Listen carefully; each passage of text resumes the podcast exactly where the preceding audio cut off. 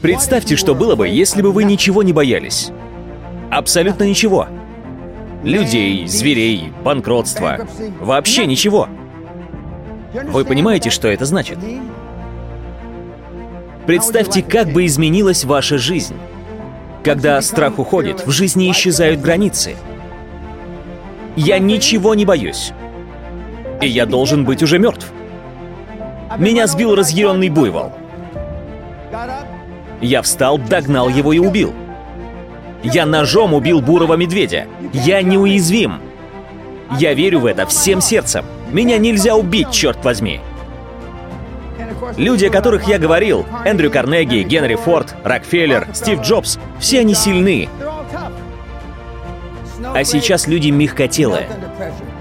В 1986 году давление рукопожатия среднестатистического мужчины было 53 килограмма. В 2016 году 43 килограмма. Уровень тестостерона у мужчин снижается. Сейчас уровень тестостерона составляет 60-70% от того, что было 50 лет назад.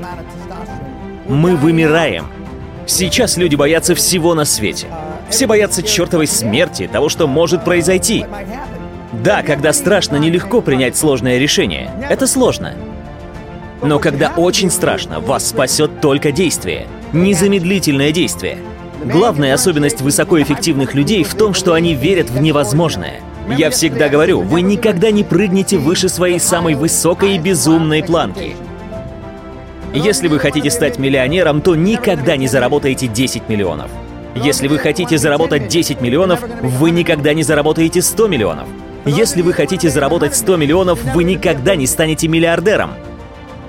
На самом деле ваше подсознание не знает, что вы чего-то не можете, но вы упорно ему об этом напоминаете. Если вы берете цель в 100 миллионов, то замедляетесь на 75, 79, 82, 89, 91, а на 96 вы заснули. Так что повышайте планку, чтобы не жалеть в старости. За всю свою жизнь я жалел о трех вещах. Первое. Я тренированный и обученный офицер, который никогда не был в бою. Вторая. Накануне того, как умерла моя мать, я сказал ей, «Черт тебя побери, ты не можешь умереть, прекрати придуриваться». Утром она умерла. И третье. Я не ставил себе достаточно высокую планку. А какая планка у ваших друзей? Я всегда говорю, покажи мне свое окружение, и я покажу тебе твое будущее, верно? Тусуешься в баре непонятно с кем, напиваешься непонятно с кем. Так вот, те, с кем ты ходишь в бар, это твое окружение. В основном оно негативное. Найдутся пару человек, которые постоянно жалуются. Вы упорно доказываете себе, что не заслуживаете быть фантастически богатым. И так изо дня в день. Это лживые представления, которые кажутся правдой. И вся эта серая масса из твоего окружения тянет тебя на дно. Сейчас такое время, когда в школах и институтах учат неправде, учат полной ерунде. А того, кто говорит правду, называют глупым и сумасшедшим. Джон Леннон сказал, «Честность не принесет вам много друзей, но те, что появятся, будут настоящими». С этого момента я хочу, чтобы вы тщательно отбирали тех, с кем общаетесь. Нахрен всех нытиков, которые тянут вас на дно. Уоррен Баффет в одном своем послании писал, «Вы будете страдать и дальше, если продолжите эмоционально реагировать на все, что о вас говорят». Проявить истинную силу — это успокоиться и сохранять самообладание. Сила в непоколебимости и самообладании. В этом истинная сила. А если слова управляют вами, то вами может управлять кто угодно. Будьте непоколебимы. В мое время говорили так. Меня можно покалечить палкой и камнями, но слова меня не заденут. А сейчас все наоборот. Сейчас создаются целые организации, специализация которых — это защита подростков от травли в интернете. Если жизнь становится слишком сложной, можно записаться к ним на консультацию. И если вашему ребенку нужна такая помощь, нужна защита от обидных слов, то вы просто ужасный родитель. Большинству из вас не все равно, что говорят о вас другие, верно? Да, большинству людей не все равно, что о них думают. Но если вы сможете уменьшить этот эмоциональный багаж хотя бы на чуть-чуть, то вы даже не представляете, насколько вы станете свободнее и как много сможете достичь в жизни. Также у многих людей просто отвратительные привычки. Я поделюсь с вами некоторыми моими полезными привычками. Я всегда получаю однозначный ответ, а если кто-то уходит от прямого ответа или несет чушь, я скажу ему об этом открыто. Еще я пользуюсь правилом заката от Сэма Уолтона.